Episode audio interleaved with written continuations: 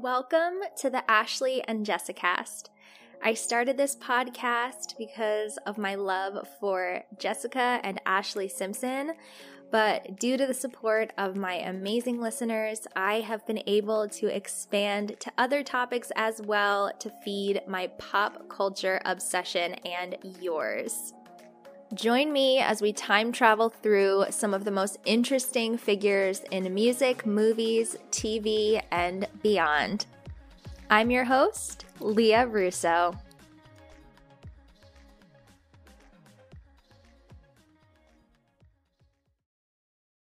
Hi, everyone. Thank you so much for tuning in to another episode of the Ashlee and Jessicast. The wait is over. We are back to Lindsay Lohan's life today. This is part 13 of my Lindsay series. So if you have not tuned in and heard the other parts, girl, do you have some catching up to do? today we are going to focus on the 2012 2013 era of Lindsay's life. And this is going to be a tough one, guys, honestly. There are just so many downs in this era and not as many ups. And I think if it wasn't for the fact that Lindsay was thriving so much right now. I'm recording this the week after she just released her brand new movie, Falling for Christmas. It would be almost impossible for me to get through if her status and her health and her career and her life was still the big question mark that it has been for the past few years. I think I, I wouldn't even want to talk about this. But because she's doing so well I think it just makes this series more meaningful in the end because it's like, wow, look at all the things that she went through. And she's not only still alive, but she's doing so well. This era that I'm going to talk about today is really the last gasp of Lindsay insisting that she's a real actress and she wants to be taken seriously and she's getting back on the right track and she's focusing on her health and she's going to make great movies again.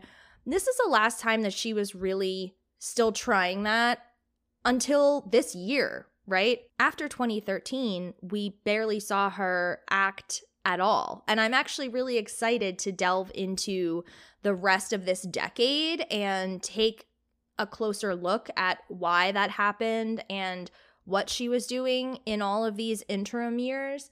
But first we have to get through this era and it's it's rough. Like I we're all humans, right? We're all human beings.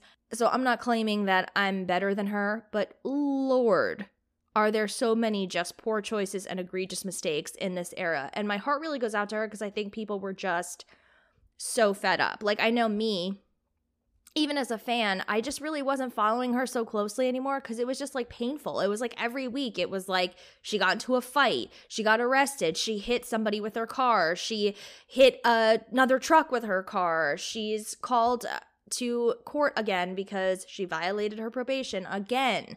She was so obviously struggling so much with substance abuse.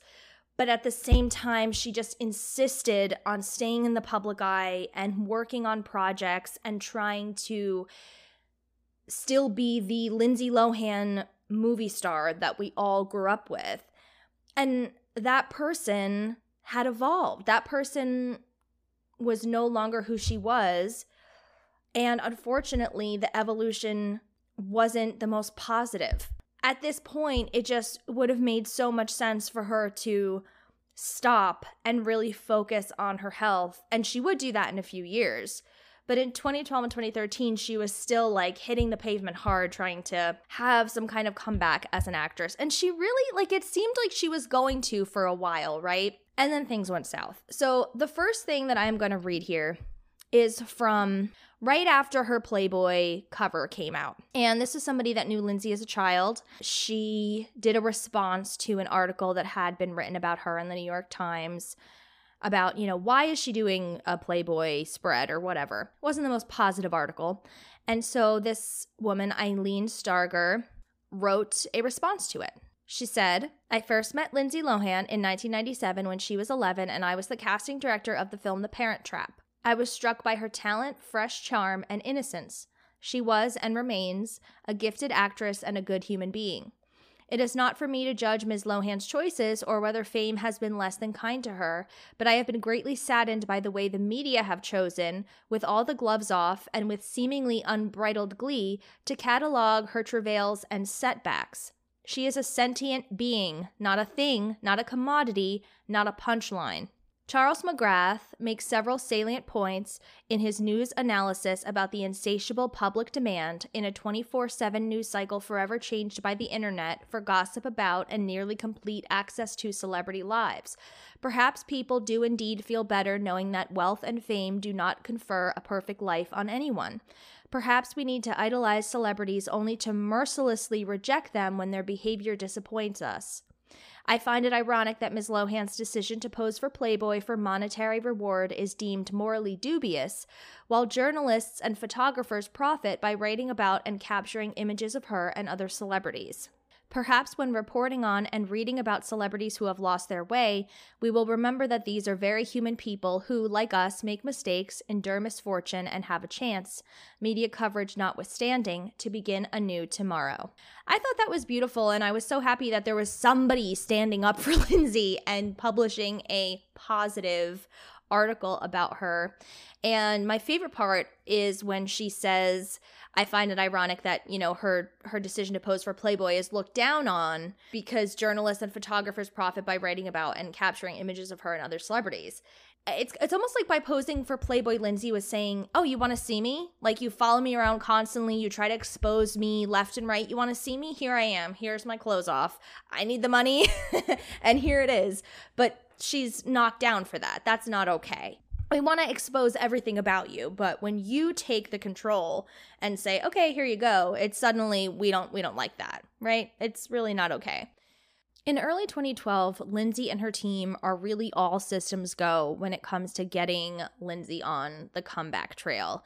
She even scored a hosting gig on Saturday Night Live, her fourth and so far final time hosting the show. But my prediction is that she probably will host in 2023, especially now that Falling for Christmas has done really well and has been positively received, and she has another film lined up. I'm almost positive that when Irish Wish her next rom com is released on Netflix, she will be back. I think that Lorne Michaels really has a place in his weird heart for her. And I just think that it's inevitable that she's going to join the Five Timers Club for SNL. But back in 2012, everybody was hotly anticipating like what's going to happen with Lindsay next. So she did an appearance on the Today show and she was interviewed by Matt Lauer who really got straight to the point. Simplest blunt question, you clean and sober? Yes, I'm good and I'm clean and sober. Yeah, now. how long has that been? Um, it's been a while. It's been it's been a long time, but I and I. It's nice to feel that I have. I also have a lot of great people in my life that are in the same position, so I can always turn to them. And I've had great people that I can talk to at any time, and that have helped me kind of figure myself out. Can you go to the nightlife? Can you go to parties? Can you go to clubs without suffering the temptation that's going to get you into trouble? Um, I don't I, I mean, I pro- I could, but I don't. That's not my thing anymore. I went I went out actually a few months ago with a friend, and I was so uncomfortable. not because I felt tempted, just because it was just the same thing that it always was before, um, and it just wasn't fun for me. I'm I've become more of a homebody, and I like that. I also thought about you not long ago when Whitney Houston passed away. Someone with so much talent, such mm-hmm. raw talent, and who went through such a tough time and obviously the end came way too soon. When you heard the news of her death, did any of it register on a personal level with you? I don't. Not not really. I've I don't I wouldn't like to. I don't want to go there. That's that's kind of a scary, morbid thing to discuss. But I mean, maybe to some extent, when I was really, when I was in, you know, when I went to jail, and being in that place, that was really terrifying for me. But abuse also, I mean, you know, in terms of substance abuse, it can rob talent. Yeah, no, I, I completely agree. Yeah, and you can just kind of completely fall into that world, and that's a really scary thing. And I've I've experienced it, things like that, and I have friends that have experienced things like that, and I, it's a really sad factor that can come into play in people's lives sometimes if you don't recognize it. A lot of people don't like to, and I think I did that for a long time. I think I was scared and didn't want to, you know, admit it to myself, let alone anyone else. You can see her get visibly uncomfortable when Matt Lauer compares her to Whitney Houston and asked if Whitney's death resonated with her in a more personal way than maybe it would just your average person. And I do think it was kind of inappropriate for him to say that, especially because Whitney had just passed away. But I can see where he's coming from. And I do think Lindsay admitting that at one point she was really scared that her life was going in that direction was like that made me emotional. Like I was like, oh my God, you know, as much as we know about what Lindsay has gone through, what do we not know? What has gone on behind the scenes? Like when he compared her to Whitney, I was like, oh, well, Lindsay was never that in it. You know, Lindsay was never doing crack or heroin or things like that, but we really don't know, right? Like, I think maybe what we know is just the tip of the iceberg. But I don't blame Lindsay at all for not wanting to go there. And I also am really proud of her for not feeling the pressure to state the exact amount of time that she has been sober. It's no one's business really. And even though yes she's going on an appearance on television she knows she's going to be asked about this stuff. I do think that there should be a line and i don't think that she should have to state oh i've been sober for 30 days or 3 months or 5 months or whatever it is. I don't think that people need to know every single detail about her especially because now we know that once she did take a step back and her life wasn't followed 24/7 that is when she really got clean and started healing. So I'm glad to see her putting up some boundaries in this interview already. So, the week that she hosted SNL, she appeared on Late Night with Jimmy Fallon, and she told him that she had actually been begging Lorne Michaels for quite a while to let her come back on the show. She had hosted in 2004, 2005, 2006, and then her legal troubles just got to the point where no one was going to ask her to come back on that show, right? But she really wanted another chance and she said that she wasn't going to give up. And she ran into him in LA and on the spot, he was just like, all right, all right, how about March 3rd? And Lindsay was like, yes, I will do it. So she appeared on SNL and it was a very mixed reviews type of episode. Now, the ratings soared because she was on, so it was successful but a lot of people critiqued her performance and said it was the worst appearance that she's ever made on the show and that she was looking offset at the cue cards too much and she was missing lines and she was like sputtering a little bit. And there is one sketch in particular where she's so obviously like her her eyes are fixed on that cue card like she has absolutely no idea what the lines are and didn't memorize them at all. However, I think that there's some really high points of the episode. For instance, I think the monologue is really great. I think they address her personal issues in a very funny way. You know, this studio feels like a home to me. Wait, so the alarm goes off if I leave the stage? I thought it was only if I left the studio. And I thought you guys trusted me. Hey, how's it going? Hey, Kenan. Hey. So good to see you again. You know, I forgot how beautiful your eyes are. Thanks, Kenan. Can I see them? Uh, okay. Yeah, can I see your eyes, please? You know, She's good.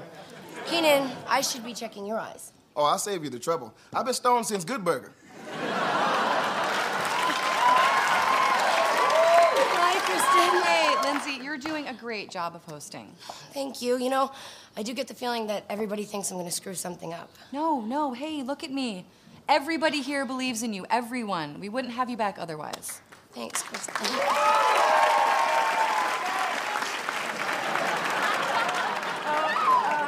Kristen, are you searching me?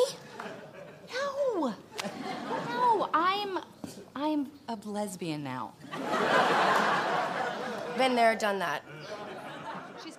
And then also, she's in this iconic sketch called The Real Housewives of Disney, where Lindsay plays Rapunzel, Kristen Wiig plays Cinderella, Nasim Pedrad plays Jasmine. I mean, it's such a funny sketch that uses the Disney princesses and their stories and parodies Real Housewives at the same time. Like, what would it be like if all the Disney princesses were on the housewives, right? And there was all that drama and fighting and crying and all that kind of stuff. And I genuinely think it is such an iconic, funny sketch. To me, those are really the two standouts of this episode. And the rest of it is like, eh, whatever. And I do feel the need to defend Lindsay when it comes to reading off the cue cards because most people who host SNL do that. I just think that maybe she was nervous or something. Like she knew all eyes were on her, waiting to see is she still a great actress? Is she still as funny? Does she still have the comedic timing? And maybe she just like blanked on her lines. And I feel like a lot of the time when people do SNL, they know the lines a little, but they do look over at the cue cards. And you're encouraged to look at the cue cards. It's not like looking at the cue cards is like failing or something because SNL is produced within a week, like they literally start on Monday morning with a clean slate and have to come up with a new episode and fully produce it and get it out by Saturday night, you're not really expected to remember every single line off the top of your head, especially because they are often changing lines, adding jokes, adding entirely new scenes and things like that at the last minute. So they might have even had a totally other sketch that Lindsay would have nailed and then they changed it and switched it out for the one that they actually ended up doing. So I think that she did a good job on the show, all things considered. And in that monologue, they had that joke where, you know, Jon Hamm is there standing by just in case Lindsay totally messes up and they need another host. And Jon Hamm was actually on Ellen a couple days after that. And he clarified, like, that it was a total joke because some people had been rude enough to say, like, oh, well, yeah, it was a joke. Like, for sure, it was a joke. But also, you know, he was standing by there. So, how quickly could a joke have turned into an actual fact, right? And he was like, no, no, no. He's like, it was a joke. I, you know, Lindsay did a great job. Nobody actually thought that she wasn't going to be able to do it. And he said that he has a great relationship with all the people at SNL and he happened to be in New York. So they just came up with this and asked if he would do it. And he says, any chance he gets to go to SNL, he goes there.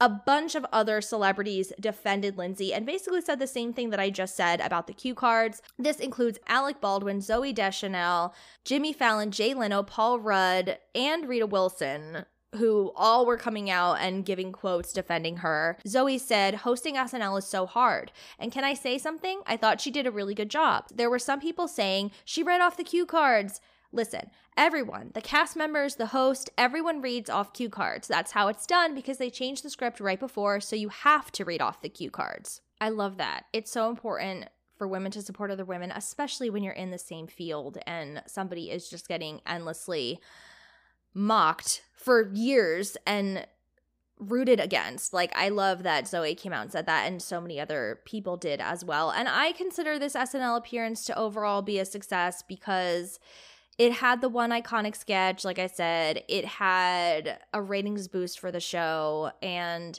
like I said, considering everything, it really wasn't that bad. It could have been a lot worse. Unfortunately, things really uh, went downhill after this SNL gig. So, Lindsay was accused of two pretty serious crimes. Both are really confusing because Lindsay, of course, claims that she wasn't involved with either of them whatsoever. She wasn't even there. However, there are witnesses that claim both things did happen. There are witnesses that claim that they didn't. There's staff members of the places that these things happen that say that Lindsay was there. There are staff members that say that she was not there. Of course, Michael Lohan gets in the mix to confuse everybody. And this was really bad because Lindsay was now on informal probation, which means that she had completed her community service. She was basically free and clear. She didn't have to report to a probation officer anymore. But she was on informal probation for the next two and a half years, meaning if she breaks any law whatsoever, not only will she be back on regular probation, but she would almost definitely go to jail. So the first instance was Lindsay apparently hitting somebody with her car outside of a nightclub in Hollywood, even though, you know, she said that she was done with nightclubs and stuff, but we all change our minds sometimes. Allegedly, she just brushed this person. She was going really slow coming out of a parking lot, so he was fine. And I think maybe that's why nothing came of this, which Lindsay is extremely lucky. She calls the whole thing total lies. She said she was just trying to celebrate a friend's birthday at the club and nothing happened. The next incident is a woman named Marissa accusing Lindsay of shoving her at the Standard Hotel. Lindsay completely denies this. She says she was home in bed. So I'm going to leave it to you guys if you want to try to parse those out and read all of the different elements and claims and denials and this and that. I'm not going to do that here because both of them did not result in any prosecution for Lindsay, thank God, because she had already been through it. Although, you know, if she's going around shoving people and hitting people with her car, then yeah, she would probably deserve more prosecution. But I think there was no way that either of these could be proven. Lucky for Lindsay, nothing ended up coming of either of them. In April, Lindsay was back in the news for more positive reasons. She began filming a guest spot on the show Glee, and she was also invited to the White House Correspondents' Dinner. She did look gorgeous this evening. She was wearing a long satin black halter gown, and she hung out with Kim Kardashian a lot on this night. And I have to tell you guys, little side note, I was absolutely struck by how gorgeous Kim looked. I have said this before, but I just cannot fathom looking like this woman looked 10 years ago and getting all of the subsequent plastic surgery procedures on her body and face that she has gotten. I mean, she's still gorgeous now, but now she looks gorgeous in this like Hollywood plastic filtered way. And back then she looked gorgeous, but she still looked like a regular person who was just a gorgeous person. you know what I mean?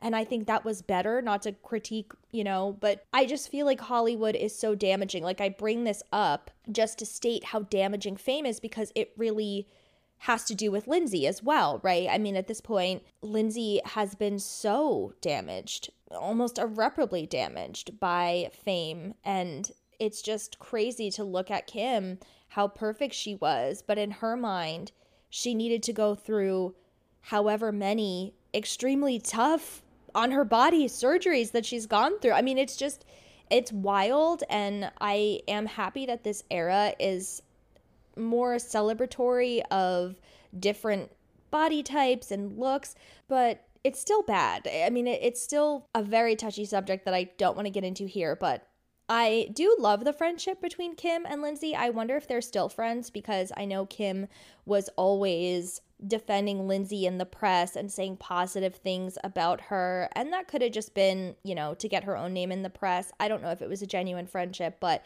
they seem to spend time together over the years. Lindsay had one hell of a summer, just like every other summer of her life. I feel like every single episode I do, I'm like, well, this is a crazy one, guys. So she appeared in a short film called First Point, which stars herself and Sasha Grey. This short is on YouTube and it says this film is a creation of artist Richard Phillips. It features the work of surf filmmaker Taylor Steele and surfer Kassia Meador as Lohan's stunt double. The music is by Thomas Bangalter, aka Daft Punk.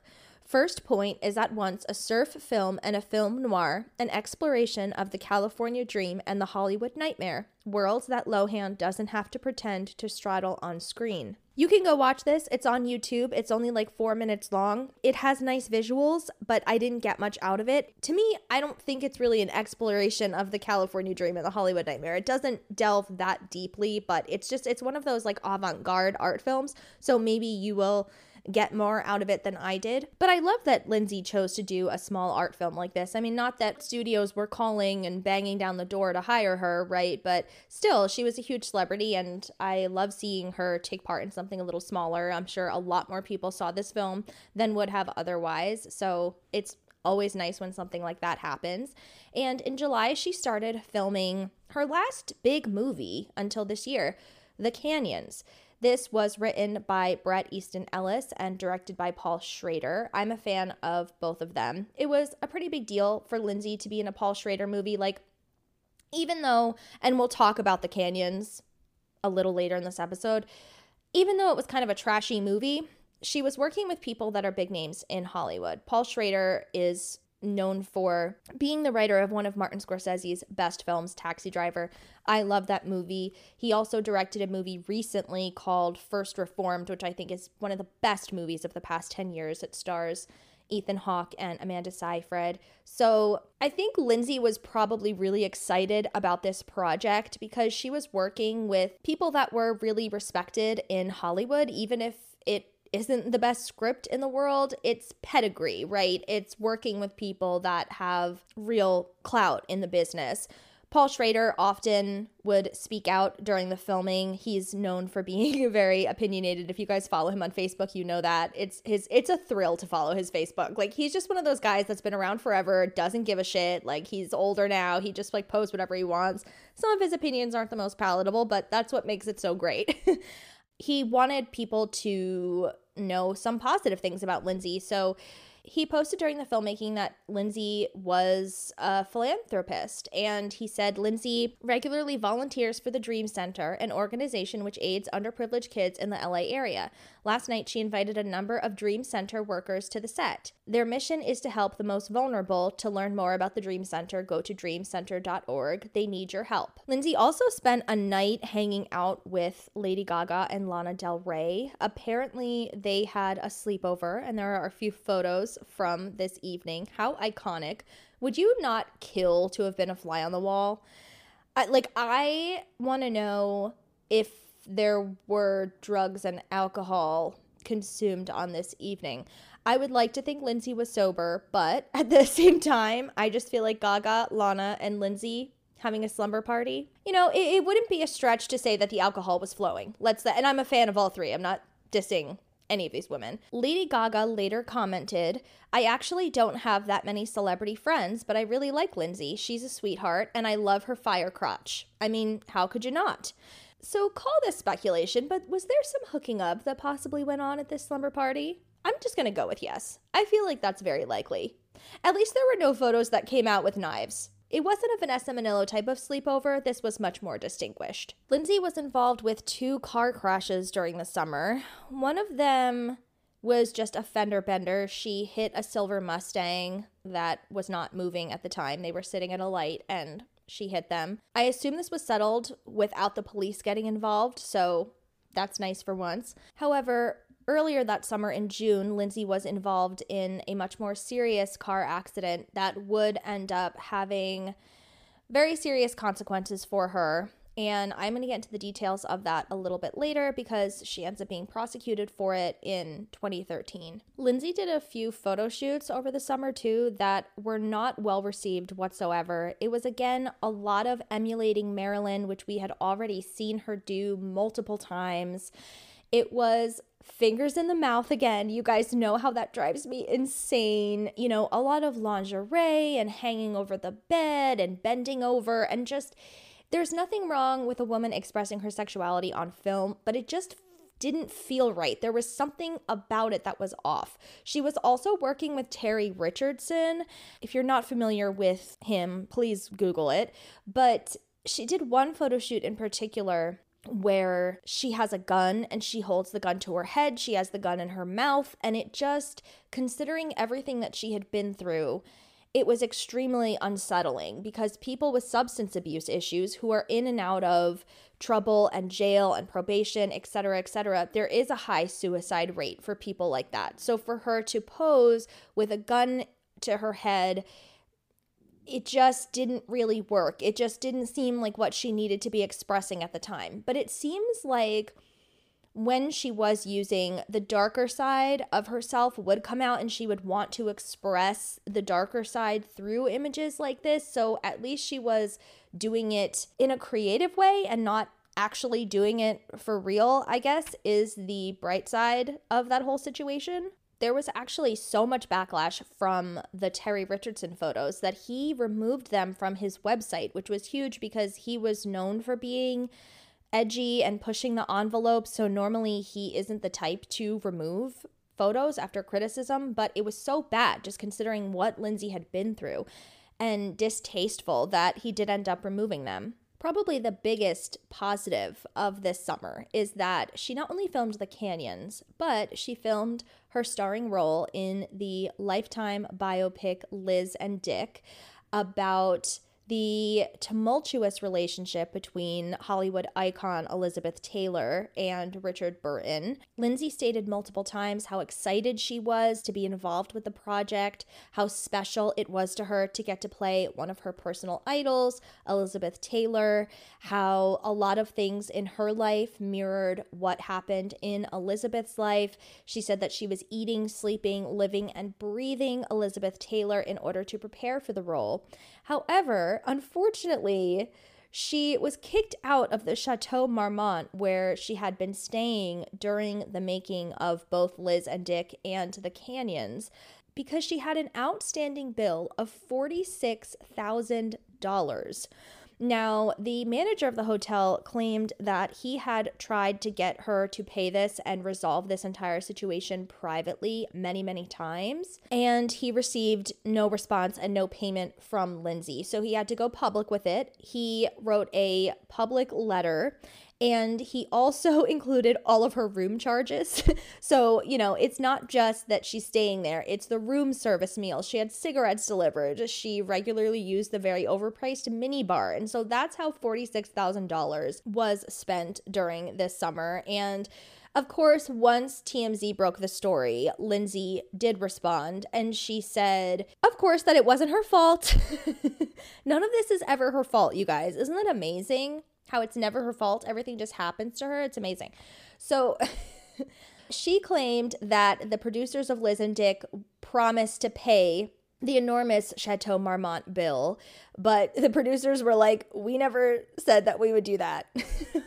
they claimed that they gave her a $5,000 advance on her pay so that she could move into the chateau, but they never even implied that they would pay the entire bill. So she called the chateau and said, I'm so sorry.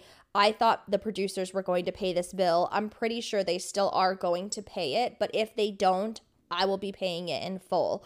Ultimately, Lindsay did pay it, and then she was off to Atlanta to film a small part in Scary Movie 5 alongside Charlie Sheen. So things are still going well for Lindsay, right? Like even though she's in Scary Movie 5, which is like a very my how the mighty have fallen moment, she still filmed 3 movies this year and an appearance on Glee, right? So it's like even though at this time she's not entirely sober, she is out of trouble for the meantime. Like, even though she keeps getting in car accidents and having all of these issues, she's a working actress again. She is managing to continue to build up her resume despite all of the turmoil. Sadly, it just proved to be too difficult for her to stay out of trouble. And I say that with empathy. Addiction is a disease. And on September 19th, Lindsay was arrested and charged with leaving the scene of an accident. Lindsay was driving into the parking lot of the Dream Hotel in New York when she allegedly hit an employee of the restaurant next door. Very strange because she was accused of almost the same thing in LA earlier in the year. Remember when I said that? So she clearly has issues paying attention when she is driving. I mean, I cannot believe her license was never taken away. Like, I mean, it had to have been, right? Sometime in like 2007, 8 it had to have been, but the New York Post reported that a spokesperson for the NYPD confirmed that the actress was charged with leaving the scene of an accident, a possible misdemeanor at approximately 2:30 a.m. after a 34-year-old Hispanic man claimed that Lohan's black Porsche Cayenne SUV struck him in his knee as she was driving down an alley near the Dream Hotel on West 16th Street. The man was taken to Bellevue Hospital. No alcohol or drugs were suspected to have played a role in the incident, and Lohan was released with a desk appearance ticket after being processed at the police station. No bail was required. The accident could impact her probation with or without a conviction. On September 24th, Lindsay was hospitalized after being rushed to the emergency room in New York City because she was suffering from a bad lung infection. She was taken to Mount Sinai where she received medication for the infection, including antibiotics, and was discharged shortly after. It's so sad how many health problems that she has. She had asthma as a child And you just think, like, of course she has a lung infection because it's like, think about how much she smokes. Think about her voice. Like, did you hear the clip at the beginning when I was playing the Today Show? Uh, interview like her i mean the how how thick and affected her voice sounds from the the constant partying. I mean that cannot be healthy for somebody with asthma and i hope that she's okay now. Her voice sounds so much better nowadays so it's amazing that you can kind of turn back the clock on things like that and i'm really hoping that she's healthy now in October, Lindsay began promoting Liz and Dick. She had this extremely deep color of red hair at the time, and it was just beautiful. She did a lot of the typical talk show appearances that we're used to seeing her on, like Jay Leno and Good Morning America. But she actually was scheduled to do a two part interview with Barbara Walters. The first part was very short and just something that Barbara showed as a clip on The View. And the second part was supposed to be an hour long special, in depth, covering everything type of interview. And Lindsay actually canceled at the last minute, which left ABC and Barbara Walters not very happy with her. And yes, this was an unprofessional thing to do. And at the same time, I totally understand because when Lindsay was doing these interviews, people just could not get away from the turmoil in her life which also is understandable from their point because they're journalists and having Lindsay Lohan on and just talking about the weather would be egregious. Like it would just be like, oh, there's an elephant in the room, you know. But I just feel like people were taking it a little too far, and Lindsay just kind of wanted to talk about how things were finally going well for her. It was hard though, because like I said, this year was just back to back to back issues and problems and negative things reported all the time in the press. So people were just kind of wondering, like, where is Lindsay's head at? You know? Also, I think the fact that she was promoting a movie where she played Elizabeth Taylor, somebody who also had a lot of turmoil in her life, someone who had actually been to the same rehab clinic, Betty Ford, that Lindsay had been to multiple times. It also was relevant to the movie to bring up these issues, especially because Elizabeth Taylor was popular during kind of the dawn of the paparazzi stalking people, you know. I think back in the day eh, of the very early Hollywood days, it was more respectful. You know, paparazzi wouldn't hide in the bushes in front of people's houses, but then in the 60s and 70s, that's when it really started to ramp up. And Elizabeth Taylor was basically the most famous movie star in the world. And again, it was similar to Lindsay and similar to other icons of the 2000s, right? Where it's not just that she's famous for the talent and for the movies, but she's also famous for the chaotic personal life. Elizabeth Taylor had eight marriages, two to the same man, and that's what this movie is about, Richard Burton and Elizabeth Taylor. So it was relevant to bring these things up, but you could just see Lindsay getting a little uncomfortable and unhappy during these interviews. So obviously, she's not going to go on Barbara Walters and just say no, no, no to every question and not talk about everything, right? That's a terrible interview. Like, that would be doing Barbara a disservice as well she only could do the interview if she was going to really go there and talk about all these issues. And I think she just didn't want to. And you know what? She shouldn't have to. Celebrities shouldn't have to talk about their personal lives in order to promote a movie. But Lindsay's life was so obsessed over by the media that even when she wouldn't talk about it, they just would shove it in her face. And something heartbreaking happened during the Good Morning America interview where the woman interviewing Lindsay asks her about her tumultuous family, and she mentions that news just broke that day that Michael Lohan might have had a secret love child. And Lindsay says she actually didn't know about that. So she had to find out about this on Good Morning America live in front of the world. And you can even hear Dina. I'm going to play the clip. Listen you can hear Dina in the back say no when Lindsay says that she doesn't want to talk about that. And I have no doubt that they just sprung that on her. Like that was not in the pre interview because Dina seems mad, Lindsay seems uncomfortable.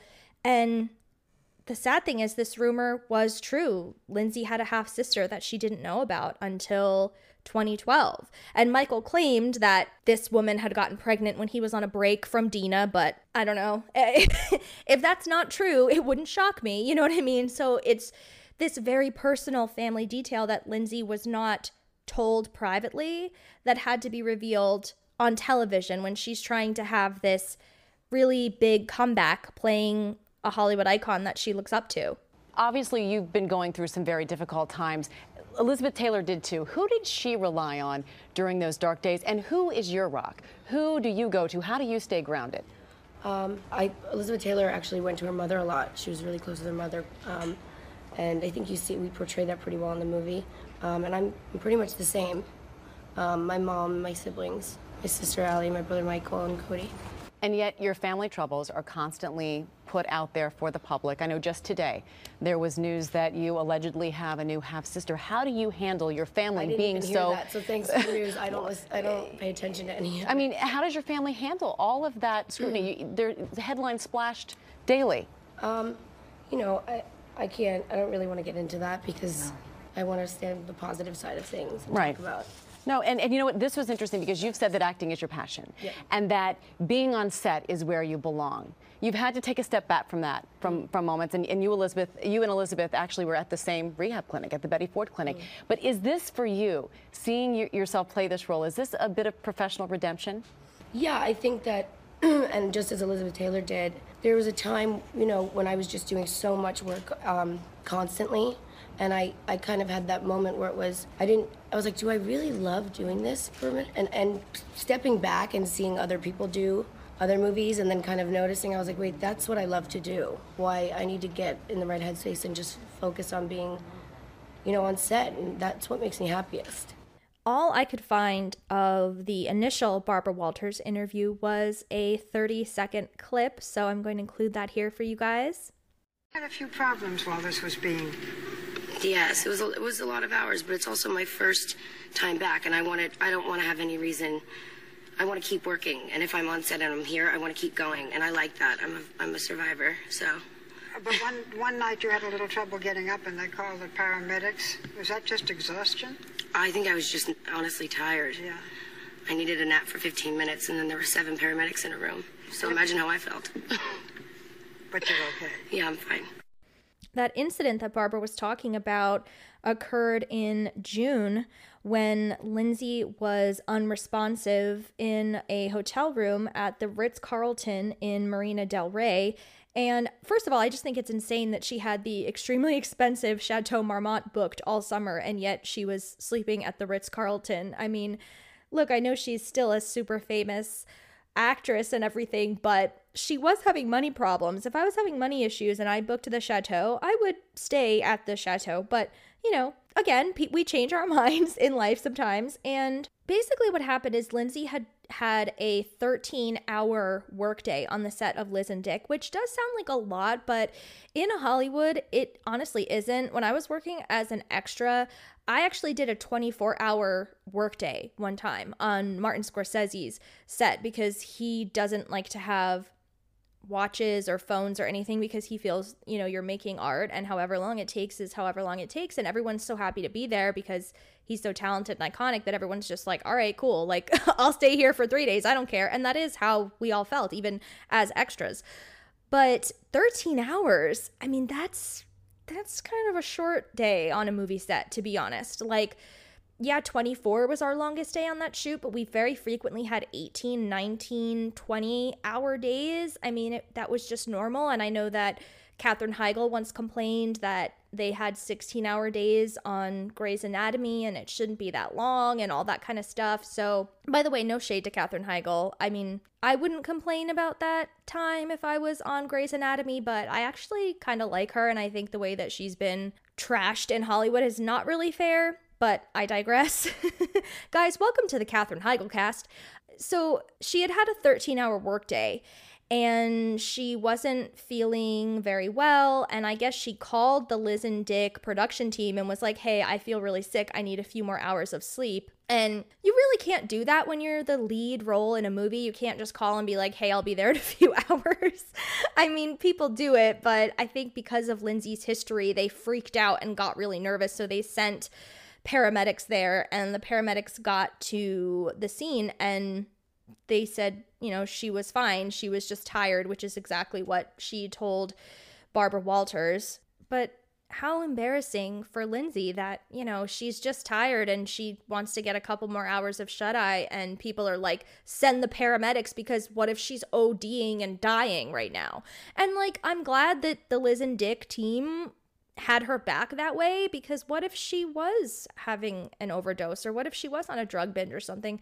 We don't know what she was doing during the making of this movie. Like she says she was just trying to get some shut eye, but you know, maybe she was hungover, maybe she was on drugs. We don't know the situation. So I'm actually glad that they took an abundance of caution and sent the paramedics to her, even though she didn't need to be treated for anything on that particular day. But like I said, this just contributed to the endless sea of negative reports that were coming out about Lindsay this year. If it wasn't partying or hitting somebody with her car or crashing her car into something else or hitting somebody or shoving somebody or ending up in the hospital because she has lung issues and chest issues. I mean, it there was just always something negative coming out about her and it seemed like no matter how hard she worked, she just couldn't escape the persona, which actually did make her kind of perfect to play Elizabeth Taylor because she was in the same type of scenario in life. Now, Let's do it. We have to talk about Liz and Dick. So, I recently watched this movie and I had only seen it once the night it aired back in 2012 because, you know, had to support my girl even though I was a little stressed about all the news coming out of her. Had to support, you know. And I remember watching it at the time and thinking it was really a terrible movie and just kind of being disappointed. But this time around, with all the context of doing this in depth series, I was really happy for Lindsay. Like, I think she did an actual decent job in this movie. And when I posted that on my Instagram story, a lot of you guys replied to me and said, I totally agree. Lindsay's really good in the movie. It's just a terrible script. And it is a pretty bad script. It's it's goofy and cartoonish. But every once in a while, there's like a good moment or a good line or a good scene that pulls you back into the story. You know what I mean? But one thing I hate about this movie is that they go through so much of the relationship between Liz Taylor and Richard Burton beat by beat but then when they get remarried, which I think is fascinating, by the way, anytime there's a couple that marries each other twice, I find that fascinating. Like to go through a whole marriage and divorce and then to do it all over again, like to believe in love and believe in each other that much that you're willing to take that risk again, I think is it's just so romantic and fascinating and you know, they're not the only celebrity couple to do it. Of course, we know RJ and Natalie Wood were uh, married and divorced twice, which I think is so fascinating, especially because their story is even more complicated than that of Liz and Dick. So, you know, if you don't know what I'm talking about, Google that one because, oh boy. But a more modern celebrity couple that have done this are Ethan Embry and his wife, Sunny Mabrey, who is an actress and comedian and who, who is gorgeous, by the way. I'd marry her five times, okay? Never mind two. But I just, I wish they would do like an in depth interview on a podcast or something, you know, one of those like hour long deep dives on someone's life, like on Armchair Expert or something like that. Cause I just find it to be the most fascinating thing when people take that leap twice. And so, what I'm getting at is in the film, I was disappointed that when they get remarried, the movie basically like, just jumps to his death. And I'm like, well, I want to hear the rest of the story. Like, what happened during the second marriage and why did they divorce the second time? And like, what happened after that? Because they show Elizabeth being absolutely devastated when he dies, which, like, I would assume that anyone that you marry, you would be very sad when they die, even if it ends horribly. But like, they show her being, you know, just absolutely crushed. And I'm just curious, like, what happened during that time. Not that the rest of the movie is like so historically accurate that I learned, you know, so much or anything like that. This movie is kind of like just a frills type of movie, but at the same time, I just would have liked the rest of that covered. Like they just rushed through the end. But despite its issues, I do think that this movie was ultimately a success for Lindsay. Like, I don't think it's a good movie. I don't think it's something that you need to like go rush and watch. Unless you really love Lindsay, like myself, then you'll definitely get a lot out of it. But, you know, despite a few moments where her dialogue is just so bad that, you know, she had no choice but to deliver it in a way that was not going to work. There's moments, you know, there's there's really great moments of her acting and I'm so happy that she got such a big role at this point in her career. Like I find the subject matter of the canyons to be very like I can easily dismiss the subject matter of that movie, but I think the things that Lindsay got to play in Liz and Dick were probably really therapeutic for her and she had a lot of great things to say about the process of making the movie, even if it was a little anxiety inducing and difficult for her to once again carry a movie on her shoulders. I especially like the scene where Elizabeth Taylor's current husband, Eddie Fisher, shows up and, you know, she's been cheating on him with Richard Burton. And Eddie, up till this point, has just thought, oh, they're all rumors and it's all just promotion for the movie they're doing together. But then, in front of a crowded room of people, Richard confronts Elizabeth and says, Who do you love, me or him? And I don't know if that actually happened in real life, but I don't care because I love Lindsay's performance in that scene. And I'm not going to include the clip because you really have to just watch it and see her face. I just think she does a good job with like such a silly over the top scene. She really grounds it. And there are many moments like that in the film. The other reason to watch this, my dears, is the fashion. Oh my goodness. Lindsay wore 66 different looks in 80 minutes. so if you're keeping track, that's almost one new one every single minute. Um, it starts in 1961 and goes up until 1984. So that's lots of different trends going in and out. And it's just a treat to see, you know, Lindsay, this gorgeous woman, in all of these fabulous looks. Some of them you'll remember from Elizabeth Taylor's life, and some of them you may not. But it was just beautiful. Like I love the costumes. If there's anything that this movie does really well, I think it's the costumes. Their budget for that must have been huge. Once again, every single person who worked with Lindsay in this movie had absolutely glowing things to say about her, which is always reassuring because every time I do these episodes and I just read about all of the terrible things that Lindsay was going through, it's just really nice that all the actors that she worked with just don't seem to be affected by all of that, even when they are affected by it because she's running late or whatever. There's actually a whole video on YouTube you can go watch with all of Lindsay's co stars saying lovely things about her. But I just want to read this quote from Grant Bowler because she acted alongside him more than anyone. Of course, he played Richard in the movie. And he said, She's a very bright lady. She's a very intelligent woman. She's been in the business since she was a kid. She's carrying a lot of baggage for somebody that young, and she's trying to fight her way back. She's got great instincts. When she's on point and she's with you there in a scene, she's just fantastic. I love that he said that she's smart right off the bat like two different ways. You know, he says she's bright and intelligent instead of saying, "Oh, she's gorgeous and she's such a star." You know, like his character might say. Sorry, I'm in love with like the over the top Hollywood nature of this movie, darling. It's just fabulous when I hear him speak in my mind, that's what I hear. But he continued, There wasn't a scene between Lindsay and I that was casual, that was honey past the salt. Everything was enormous, everything was key. These were the great moments into great people's lives. You're living a kind of electric reality, if you like. There's tension in the wire all the time, and I think that really fed into the chemistry between us. So.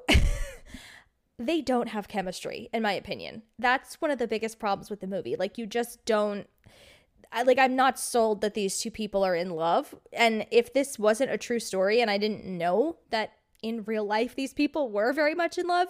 I just wouldn't believe it at all, unfortunately. And he's right. Everything is enormous. Like there's no subtle scenes, there's no subtext. It's all just like, darling, get me another diamond. Okay, dear, but I just got you one last month. I don't care. I need another. Like it's that type of stuff. Like it's it's just it's every like honestly, it's a great movie. You need to watch it immediately. I take back everything I said. He also shared some insight on why Lindsay was cast, and he said, I think it was a very smart decision on a lot of levels, and it has been interesting because reading the press before we started, there were a lot of questions like, why cast Lindsay as Elizabeth Taylor? And then right from the start, by the very fact that the tabloids were running around after it, you had your answer. He's absolutely right. Like she's the perfect person to play Liz. I, I like I really do believe that. I just think that the movie was you know, a lifetime movie, so it was never going to be like this critically acclaimed masterpiece. So let's get into some of the reviews, which were extraordinarily mixed. Variety said, Given the off the charts camp factor and the tantalizing prospect of Lindsay Lohan playing Elizabeth Taylor, Lifetime might prize descriptions of Liz and Dick as trashy or awful. So the network might harbor mixed emotions in reading that the movie about Taylor and her tumultuous romance with Richard Burton is actually pretty good, all things considered, despite an inevitably episodic nature and one glaringly unnecessary device. Such fact based TV movies are rare these days, but this post Thanksgiving telecast is just hammy enough to generate numbers rivaling the hordes of paparazzi that dogged the not always happy couple. There's plenty of fun to be manufactured watching the movie and even drinking games like take a swig every time a doctor or associate. every time a doctor or associate delivers bad news. That's so funny. I love this movie. Like, I don't honestly, I take back all my complaints. Like, it's just, it's so funny. There is something strangely fascinating about a couple so madly hot for each other as to be unable to find equilibrium or peace, as well as how the Taylor Burton pairing helped pave the way for a more aggressive and intrusive breed of celebrity journalism. This movie also benefits from the revelation about Taylor saving Burton's love letters long after his death, which came more than a quarter century before hers.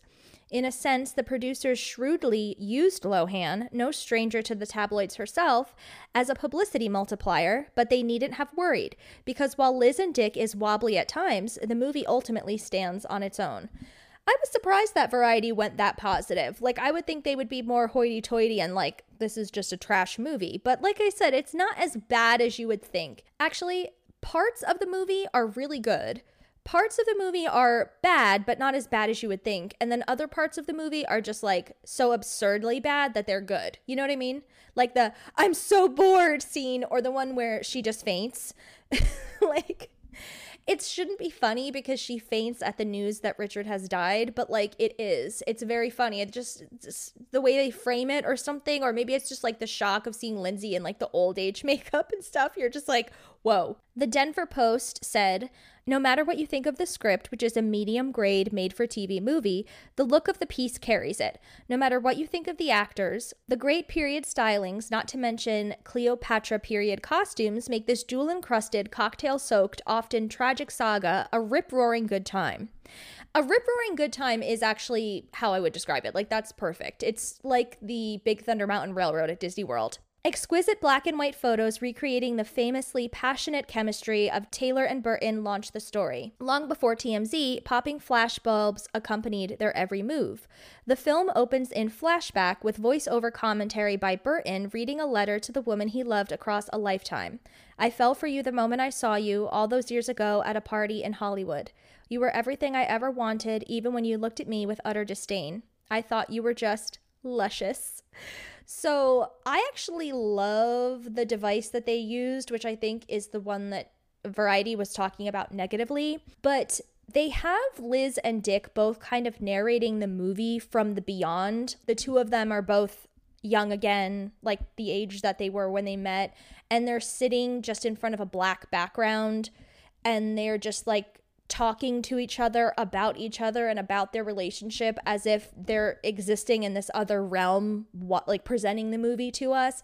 It sounds bad the way i'm explaining it but i actually really like that. Like i like the idea that the two of them are somewhere in the cosmos together just presenting this over dramatic mess of a movie to us. It works for me. Many of the rest of the reviews are more of the same and all in all, I think this was a high of Lindsay's career at this time. Like, you would never consider it an overall high because you have things in her past like Mean Girls, but of this time, this was definitely a major positive and it was much better reviewed and received than you would think it would be. Once again, I have to use the word unfortunately because Lindsay was arrested on November 29th, just a couple days after this movie came out. She was charged with third degree assault after having an alleged altercation in a club. I know that's shocking that Lindsay was in a club, but she did like to hang out in them from time to time. And the arrest happened at 4 a.m. Thursday morning. If you're, I, I just want to say, if you're out of your house at 4 a.m. for any reason, it's not good. Like, I just, you could even be out at 2 a.m., but that's the limit. Like, if you're out past 2 a.m., just, you need to go home. Like, nothing good happens out of your personal home or like your best friend's home at 4 a.m. You know what I mean? Like, it's not good. So, prosecutors had not pursued any charges the last time she was in trouble in New York, but then an incident I didn't even mention because you guys, there's way too much for me to even get into. The police were called to Lindsay's childhood home because there was a report that she and her mother were having a really bad fight. And after an investigation, the authorities said that there was no criminality involved. So I guess it was just like a really bad screaming fight, which, like, girl, we've all had those. But again, when you have Lindsay's history, like, it makes sense that the police would be called. So this was basically her third time getting in trouble in New York within just like a couple months. So, police said that Lindsay struck a woman in the face with her hand, but the victim did not require medical attention. And apparently, this fight was over one of the members of the band The Wanted, namely Max from The Wanted. So Lindsay allegedly had a huge crush on him and was interested in him or dating him at the time. It's not really clear exactly when they dated, but Lindsay did spend some time with him on tour. Other members of The Wanted commented on this and said, Oh, we love Lindsay. She's so great. We love having her around. Like, it's no problem to have her around. Because, of course, the media was portraying this like she was some hanger on groupie that they didn't actually want around. But I think she was just dating this guy. So naturally, like, she was on tour with him for a little while, and it really wasn't that big of a deal, except for the fact that she allegedly got into a fight with another woman over him. And ladies, all I have to say is if you have to fight another woman for your man, he's not your man, okay? Go home. Like I said, again, 4 a.m., go home.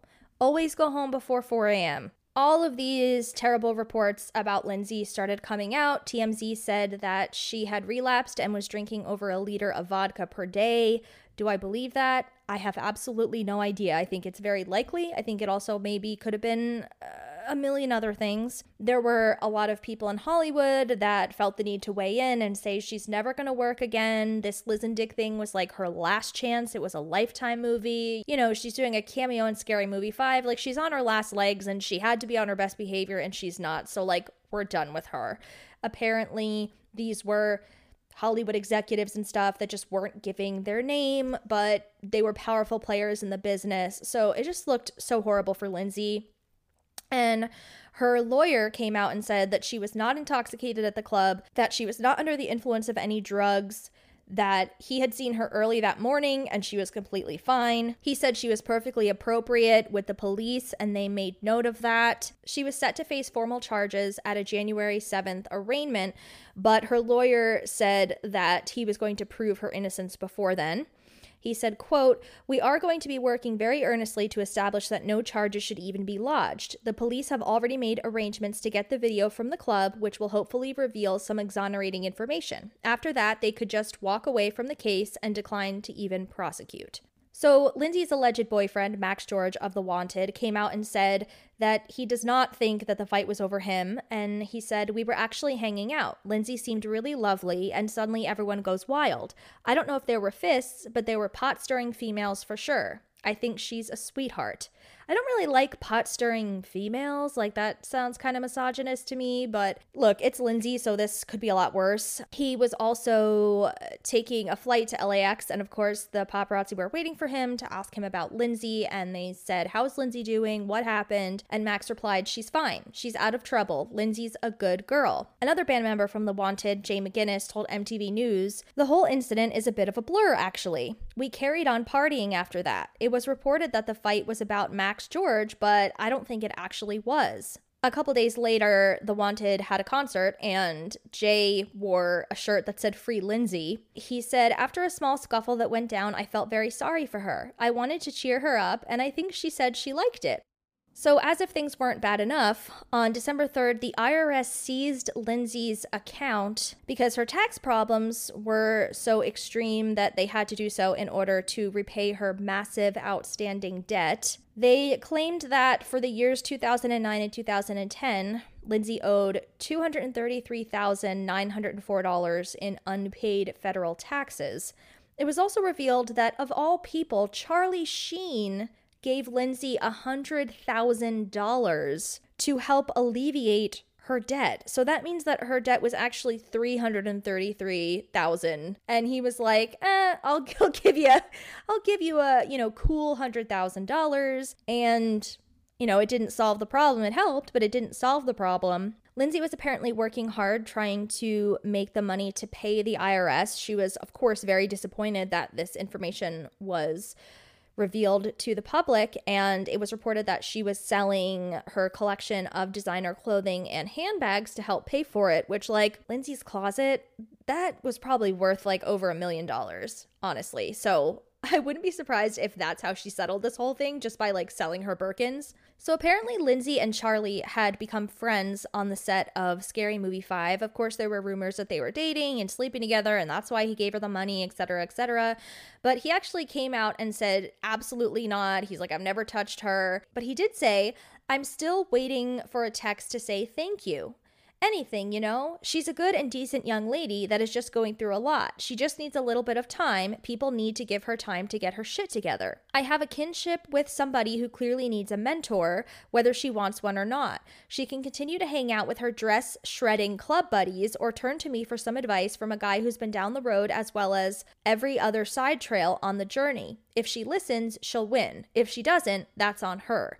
Now, normally I wouldn't read advice from Charlie Sheen to anyone. But I do think it's interesting that they had a friendship, right? And the fact that he like so vehemently denied that they had any type of sexual relationship, I think was actually kind of nice for Charlie Sheen. Like I would think he would be like, "Oh yeah, Lindsay, you know, like she can party." But he I think he was trying to have a squeaky clean image and, you know, him giving her money and trying to help her out and be a mentor to her. Like he was trying to claim that he was sober, so he wanted to make himself look like he was this like sober coach for Lindsay or something like that.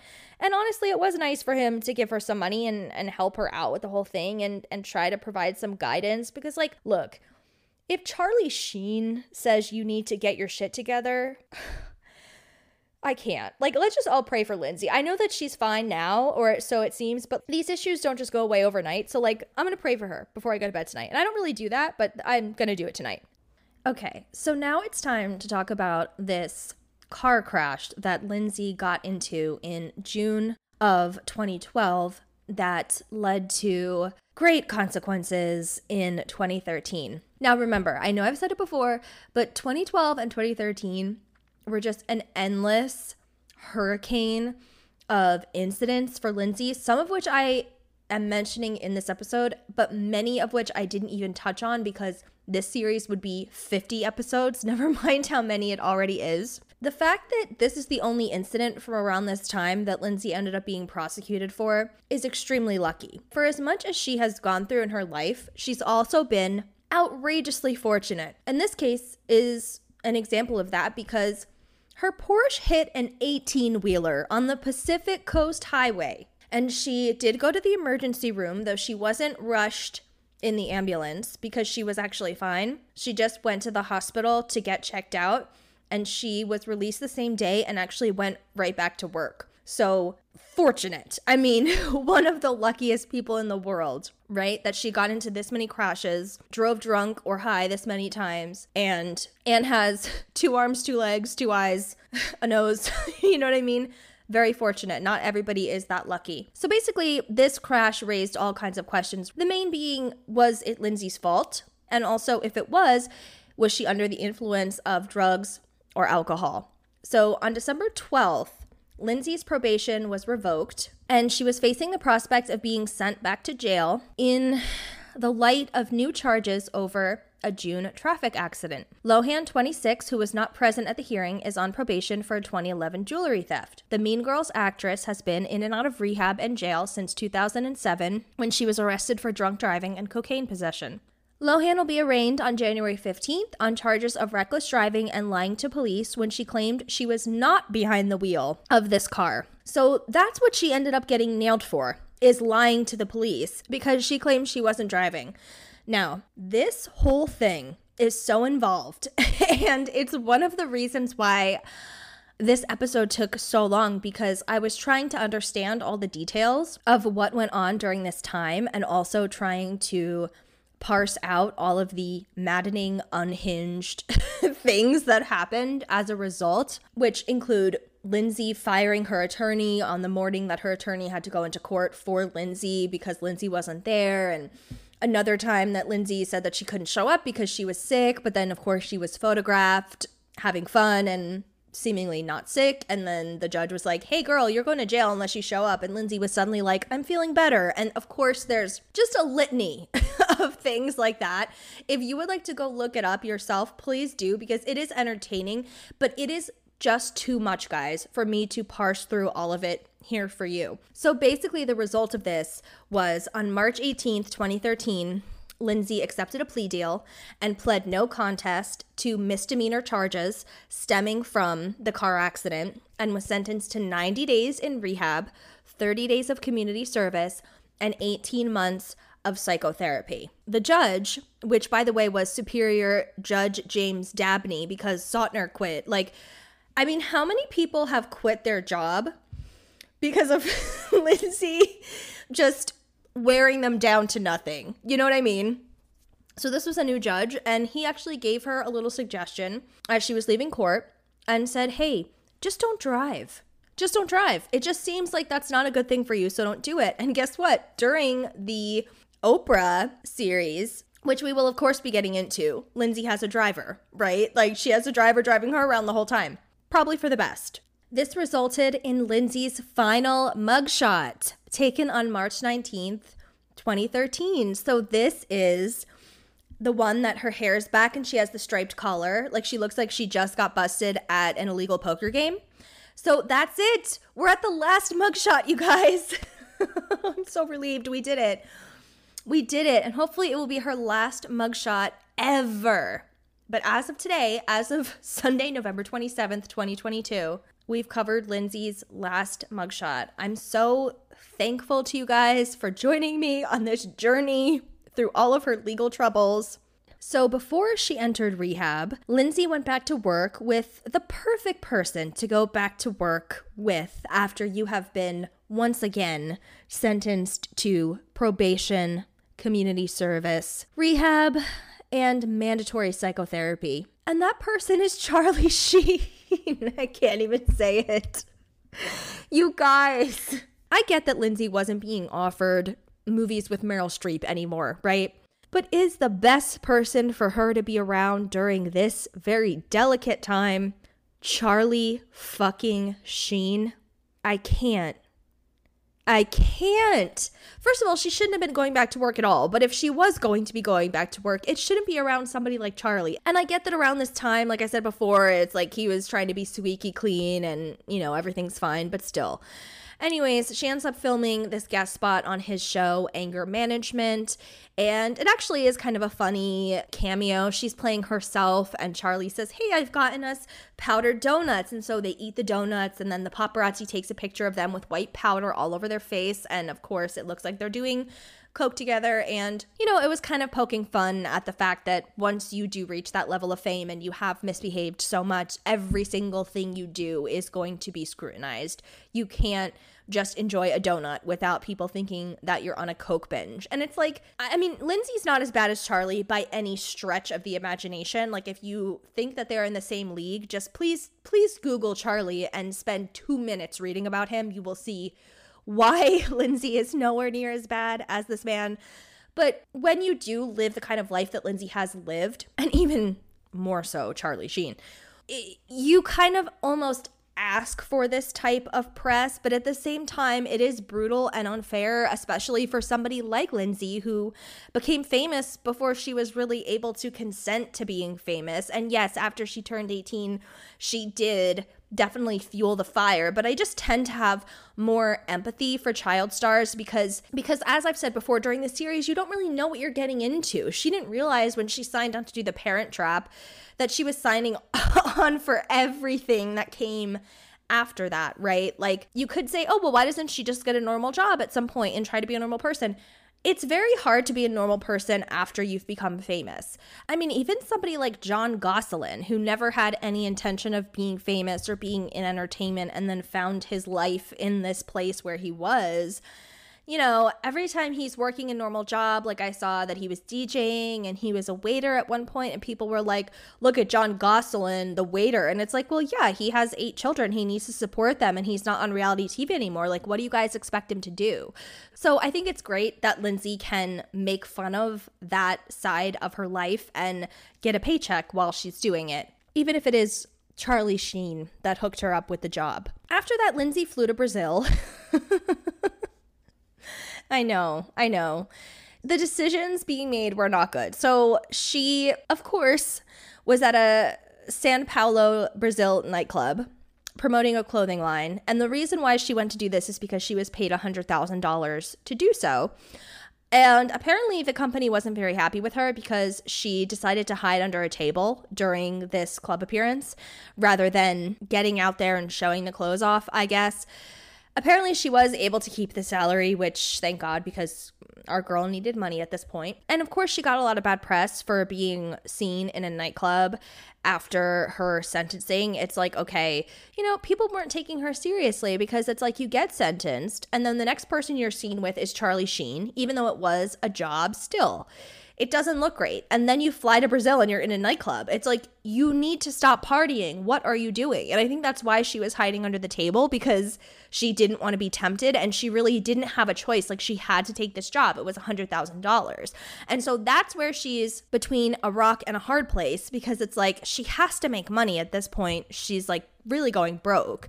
So she has to take any decent deal that she gets. But unfortunately, that ends up putting her in an awkward position whether it's being in a movie like Scary Movie 5, which is about to come out, that is definitely way below her potential and is kind of sad that she's even in that movie, or it's in some type of club scenario or a party situation. You know, in this era, club appearances were still really, really popular. That was how a lot of reality stars and lower level celebrities made their money. And Lindsay could have been making a lot of money if she decided to do these club appearances, but she couldn't because she was genuinely trying to stay sober. And going to a club when you're trying to stay sober is the most counterproductive thing that you could possibly do. So Lindsay flies back to the States to promote Scary Movie 5. And she does a now infamous appearance on Letterman that people kind of rediscovered in 2021 post Me Too and Time's Up and were horrified when they saw it through a more current lens because Lindsay is there trying to be on the straight and narrow, trying to promote this movie again, it's sad enough that it's Scary Movie 5 that she's promoting, right? Obviously, it takes a lot for her to buck up and do that and be like, yes, I am promoting Scary Movie 5. I used to promote things like The Parent Trap, and now I'm here promoting a movie where I do a five minute scene where I'm banging Charlie Sheen during the entire thing. You know what I mean? Like, that's not easy for her to do. And David Letterman has to bring up everything going on which of course he's going to. And Lindsay handles it so beautifully. She stays so calm during the whole thing, and I love it. She actually does kind of take the power back from him because he has a list of questions and he has a list of her offenses and he says to her like can i read this and she goes let me see it and she grabs it and she goes i thought you were going to be nice like no you can't read this and stuff and she goes this is my show now you're not doing this we're not doing this and i really applaud her first of all for not just taking the pressure and cowering to whatever he was going to say or letting him lead the conversation to wherever he wanted it, but also for just keeping calm and staying very dignified. And I really do think she handled it well. But I also think that he didn't go as hard on her as some people have suggested.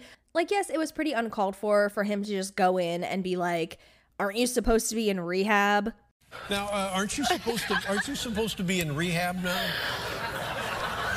Do you not watch anything that goes on? I do. tabloid now? Now, now here's what May I. 2nd. I was under the May second. Yes. And how long will you be in rehab? Uh, three months. How many times have you been in rehab? Several. And what, what, how will this time be different? What are they rehabbing, first of all? What, what is on their list? What, what are they going to work on when you walk through the door? We didn't discuss in the, pr- this in the pre-interview. No, but, but it'll be three months, and, and you're no, I think I think to be honest, I'm I'm the happiest when I'm working and the healthiest, and I think this is an opportunity for me to, you know, focus on what I love in life, and I don't think it's a bad thing. Uh, Do you have uh, addiction problems? Now you sound like Dr. Phil. Yeah, I'm sorry. Is, is it uh, like alcohol? Do you drink too much? We've discussed this in the past. Who did we really? When did we discuss? Well, because See, we I'm the one who's having the blackouts. What, what is that? I'm just saying. I ought to be in rehab for the love of God. Uh, So now, um, uh, when, when you when you go to the rehab, what do they Well, do? let's let's. This is we have to. We're here for a movie. we have to what? Let's stay on the positive. Oh, what, I'm like aside from that side of the positive. yeah. It wasn't great, but I think Lindsay was so well versed in handling things like this that it actually went a lot better than it could have. And I was surprised that people were that outraged by it in 2021 because I just think of this business as being so cruel to people like Lindsay that I'm like, yeah, like this is the way that it was, you know? Overall, I think he could have been better to her, especially because she had come on the show so much over the years. And, you know, you want that professional familiarity there, both for yourself and for your audience to appreciate the rapport between the host and the celebrity over the years. Like, there are certain people that I loved watching with Letterman because as a viewer, I had seen so many interviews over the years, and Lindsay was one of those people. And I, I think that he could have been more decent to her while still getting his little jokes in. And at one point, Lindsay even says, like, this wasn't part of the pre interview. Like, she's saying that as a professional, being like, hey, there's a pre interview here and you're going off script. And even though she probably knew they were going to do that just because that's the way these things kind of go, it was still inappropriate. So I'm happy that he got called out on it. But honestly, it's Letterman. Like, he's considered a god in this industry. Like, just very typical older, white, successful man in the business who has to answer for very little you know, and even when he does have to answer for things, people just kind of forget about it. So it's interesting that he doesn't have a regular show anymore. I know he has his Netflix one, and I wonder if Lindsay will go back on that or if she took the 2013 interview personally at all. I would say that she probably didn't, and I'm thinking she would go back and do another interview with Letterman, but I guess we don't really know. We'll just have to see in the future if she appears on his Netflix show. On April 11th, Lindsay appeared on the red carpet at the Scary Movie 5 premiere, and she looked really good. I love her hairstyle here, and I love the dress as well, but she had fresh cheek filler that she really didn't need. And I just hope I'm never one of these women who doesn't realize my own natural beauty and is just like pumping their face full of things, trying to, I don't know, look better, but it it's just it's so straight like it makes me so sad when I see people get procedures done that just don't work. But at the same time, I think anyone should be able to do whatever they want to their body or face if it makes them feel better. So I hope she was feeling confident, but I think she looks so much better now without her face full of lip filler and cheek filler and all that kind of stuff. That said, her appearance in the movie itself, and I only watched the first scene of the movie because that's the only scene that Lindsay's in. So if you want to go take a look, you can. It's just a couple minutes of a scene, and it actually is a decently funny scene. Charlie Sheen and Lindsay are playing themselves and they're in bed together and it's making fun of Charlie and all of his scandals and at the same time Lindsay and all of her scandals and it's also a parody of paranormal activity so it's like partially filmed from a camera on the wall, you know what I mean? And it is funny there are some funny gags in it like I do think all of the crazy like sexual stuff that they show is very funny. It's very silly so it's not actually sexual like it's not uncomfortable to watch. It's just like so goofy. And my favorite gag is actually when it seems like Charlie Sheen is getting another hard on after like hours of sexual activity with Lindsay and a whole clown car of clowns and a horse and all of this kind of stuff. It seems like he's getting another hard on, but it's actually his cat under the blanket. He like shoos the cat away and he says, Get out of here, Emilio. And that to me was the funniest part because his brother is Emilio Estevez and they were like joking that his cat is named Emilio. Like I thought that was the funniest part of it, honestly. So again, I'm just gonna say at least people like Lindsay and Charlie, which again, again, I am not saying that they are on equal footing, but people that have gone through public controversies, I do think the best thing that you can do for that is make fun of yourself. And I don't think it was a bad appearance overall for Lindsay. I think that she wanted to be on set and she wanted to be working, and this probably wasn't the worst job that she could have had at the time because at least it made a few people laugh. Right after the premiere, Lindsay flies to Coachella. Guys, it's so hard for me to report on all of this. Like every single time I say another bad decision that Lindsay made into this microphone, I cringe. It hurts me. But yeah, she went to Coachella and I think she was just trying to get in all the big party experiences that she possibly could before she had to go to rehab. So on May 2nd, Lindsay tried to check into rehab, but then she actually had to leave because the facility that she checked into did not reach the qualifications of her sentencing. So she moved to the Betty Ford Clinic the next day. So the day after Lindsay enters rehab, this interview for Event magazine that Lindsay had done with Piers Morgan came out, and it's actually a pretty good interview. He asks her to imagine if she went back in time and did not get the part in The Parent Trap, would her life have been better? And she replied, No, I believe things happen for a reason. He said, You don't regret anything? She replied, No, I live without regrets. There are certain things I have done, mistakes that I made, that I would change, but I don't regret them at all because I've learned from them. They talk a lot about Lindsay's childhood and family issues, specifically with her father. Lindsay revealed that she went to therapy for the first time when she was 13 because she didn't want to burden her mother with everything that was on her mind. Lindsay said that her father always had a bigger problem with drugs than he did alcohol, particularly cocaine. Lindsay said, He won't change. I just think there comes a point where you just have to kind of accept what it is.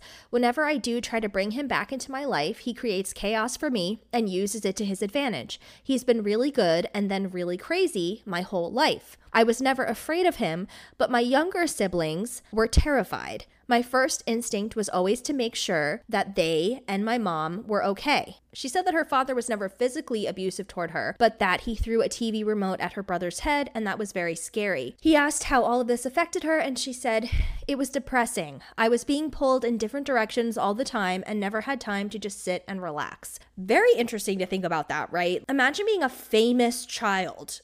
you know what I mean? And part of your day is being on set with people like Bette Midler or Jamie Lee Curtis. And then part of your day is your dad throwing a remote at your brother's head, everybody crying, everybody screaming, the cops being called, freaking out. You're on top of the world in one way where you're having red carpet events and people screaming your name and wanting to talk to you and wanting your autograph and loving you just because you appeared in a movie and feeling amazing and like you're making people laugh and entertaining people and you're living your dream.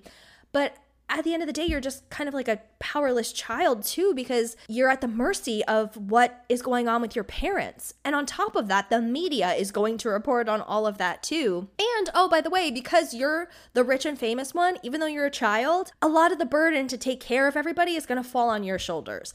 I mean, I know that I've said a lot of the things that I just said multiple times throughout this series, but it's because I have empathy for Lindsay and I just really want people to understand all of the different things that go into a life like this. Like, it's not just as simple as saying, oh, she had so many chances and she squandered them. It's so much more complicated than I could even get into here. Lindsay said that she was relatively clean as a teenager and that she didn't have a drink until she was 17. She said that her mom made her sleep with vomit still on her shirt so that she would understand how it felt. Kind of like when you rub a dog's nose in the pee that it left on the carpet, you know? Like she was just like, you're keeping that vomit filled t shirt on, then you have to deal with it all night. That's gross, right? Like, I don't know if I agree with that, but it clearly didn't work because the clean living stopped as soon as Lindsay moved to LA. And as I've said throughout this series, like that was the turning point. Dina says it multiple times, Lindsay says it multiple times over many years, many different interviews that she should have listened to her mother and not moved to LA. And Dina even told Oprah in the Lindsay series she had three kids in school in New York. She couldn't pick everybody up and just move to LA with Lindsay.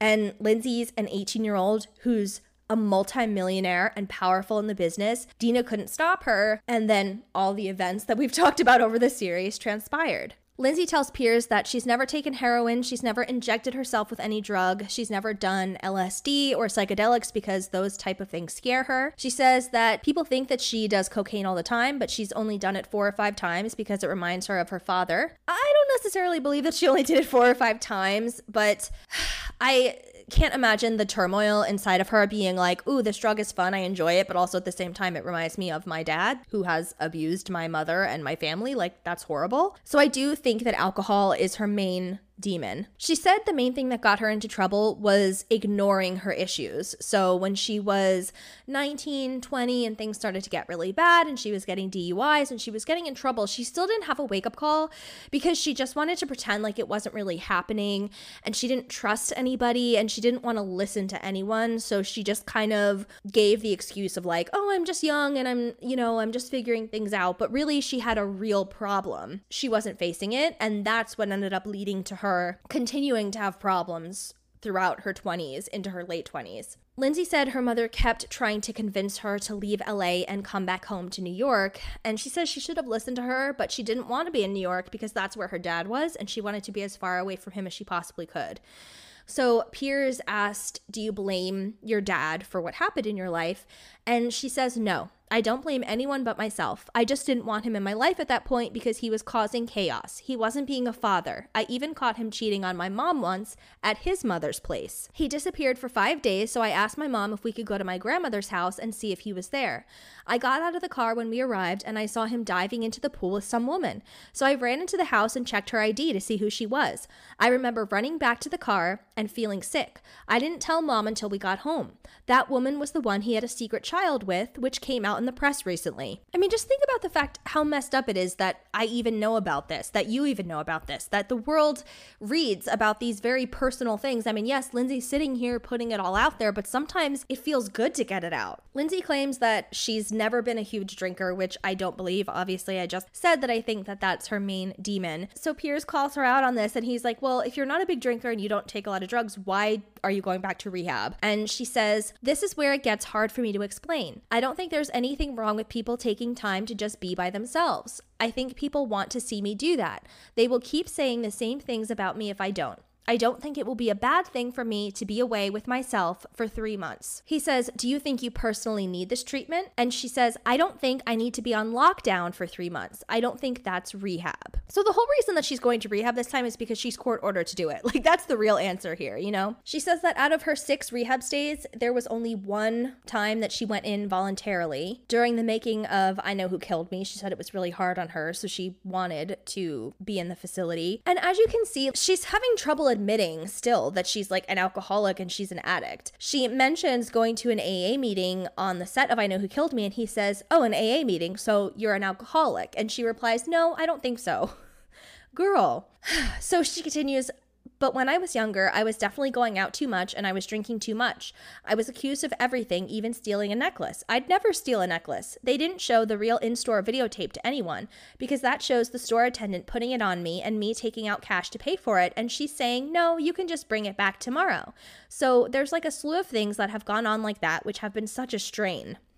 I'm not even gonna get into the whole necklace thing again, but like even that what what Lindsay just said there does not make sense. Piers asks Lindsay about her sexuality, and she says that she likes boys and that she's straight, but she was in love with Samantha Ronson at one point, and she still loves her as a person. He asks if she's still taking any drugs, and she says she takes Adderall because she has ADD and she can't stay still, and that she's also taking a tranquilizer to sleep in small doses. She says she's not a pill popper. She says the happiest moment of her life was the day that she got the parent trap role, which I think says a lot, right? It's kind of like full circle from his first question. And then, as far as her worst moment of her life, she said the day that she had to turn herself into jail and she had to see her mother's face. She said, I spent 12 days inside and I felt utter shock and cried for four days straight. She had high hopes for this rehab stay. She said that being in New York and being around her family was the perfect thing to do before going into rehab, and she sees it as a positive experience that she has to go do this.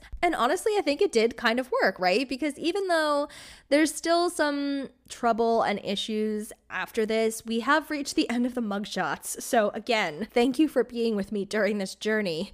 I'm scarred, I'm traumatized, but I think I'm gonna be okay. In June, Lindsay moved from the Betty Ford Rehab Clinic to a Malibu rehab center where she got a very lovely tan. And then, four days out of rehab, she does an interview with Oprah and starts filming the infamous Lindsay series for the OWN network. That is a whole other can of worms. So we are going to talk about that next time. Was it a good idea for her to be on camera filming her first ever reality series, docu series type of thing? I mean, I guess you could count the one that she did in India, but that was obviously not about her. It was for a completely separate purpose and was about child trafficking over there and trying to raise awareness toward that. So being the focus of a docu series like this when you're going through this incredibly transitioning period of your life and you need to have as little going on as possible so you can just focus on sobriety was not a good idea. And I think it's kind of funny and ironic how Oprah acts the whole time like you know like she has her best interest at heart but it's like girl you're doing a docu-series on her. Like if you're really that concerned with helping her why don't you just help her privately? Like why don't you just meet without a camera there? You know what i mean? And i'm not even shading oprah because i love oprah but it's just like i just think it's funny how even the supposed heroes in this story are not really heroes because it's like is this series going to make you money oprah or is it not? I think it is. So if you really care about this person, why don't you just tell them to turn the cameras off and give her a private lecturing. And by all accounts, there were a lot of private exchanges between Oprah and Lindsay, and apparently that did continue over the years. So bravo to Oprah for not filming those. I just don't think the best thing was for her to be doing an interview, an in depth interview right out of rehab. I think she should have just taken some time to herself to be low key without a camera in her face. You know, no wonder throughout the whole series she's like refusing to film and stuff like that because she doesn't want to be filmed right now. But I mean, I'm guessing that the reason why she did say yes to this was the money aspect of it. Like she needed the money. And there's even that one episode of the show where the production company is like taking back their checks that they had issued her and she needs those checks to be able to get the keys to her new apartment because she has to put the down payment down. But then the production company is revoking her checks because they're like girl you're not even filming this documentary that we're paying you to do. As we're filming it it's like it's crazy right? But we're, we're gonna get into the show next time. And i'm gonna review it episode by episode on my patreon so look out for that. But the way we're gonna end this episode is we are going to talk about the canyons so, this movie was shown for the first time on July 29th, 2013, and then had a limited release. It was in art house cinemas and stuff in New York and LA before eventually being released on video on demand, which is where it ended up making back most of its investment, which is interesting, right? Because today in 2022, post COVID, that's the name of the game. Tons of people are doing that now. That makes a lot of money back for these films. And The Canyons was kind of innovative in that way at the time. That's one of the only saving graces of this film. I have not seen this since it came out because I remember watching it being so disappointed and just thinking, the Lindsay that I've been a fan of forever. Like how how is this the same person? It really hurt to watch, you know. I watched it last night for this recording and I still hated it, but I appreciate Lindsay's performance in a different way now. And most people agree with me that this is not a great movie. If you feel differently, please DM me. I would love to hear your thoughts. But it has a 21% on the tomato meter on Rotten Tomatoes and a 15% audience score. So, this is like one of the rare times where the audience was even less impressed than the critics. And the Rotten Tomatoes summary says, Oppressively misanthropic and ineptly made, The Canyons serves as a sour footnote in Paul Schrader's career, but it does feature some decent late period work from Lindsay Lohan. And I agree, that's exactly what I would call her work in this movie is decent. Now, maybe instead I would say uneven, because I feel that th- Lindsay was going through a lot of turmoil during the making of this movie, just like she was during most of everything I'm reporting on in these episodes. And a lot of this this was revealed in a famous New York Times article called Here's What Happens When You Cast Lindsay Lohan in Your Movie. There was a cartoon animation of Lindsay like falling and crashing on the cover of the New York Times magazine, and it said How to Catch a Falling Star. And there was even a follow up printed a few months later because this article was so popular. I mean, people were just chomping at the bit for more news of Lindsay being erratic and unhinged and all of this. You can go read the whole article for yourself. It's easily Googleable. But basically, Lindsay just can't get out of her own way. Like, she seems really excited to be making this movie. And like I said earlier in the episode, it is a movie with Hollywood pedigree. Even though the movie itself isn't any good, Paul Schrader and Bret Easton Ellis really did have some great work under their belt. So it was actually kind of impressive that Lindsay was getting to work with them. This wasn't Scary Movie 5, you know, like this was a real role in a real movie. But Ellis and Schrader were having trouble raising the money for this film. And along with the producer, Braxton Pope, they each put up $30,000 of their own money to help get it made. And that combined with a Kickstarter campaign ended up equaling a budget of $250,000. And ultimately, the film made $265,670. So it did recoup the budget. And I really respect those three men for putting up their own money because they didn't have, they weren't like extremely wealthy Hollywood guys. I always think it's crazy when these super wealthy people just will not put up any money for their own movie and it just has to be funded by somebody else. And it's like, well, if you don't even believe in your own movie enough to put up money, why are you expecting other people to? So I respect the whole process here. I just think this movie had too many things working against it for it to ever be good. And unfortunately, one of those things was the casting of Lindsay.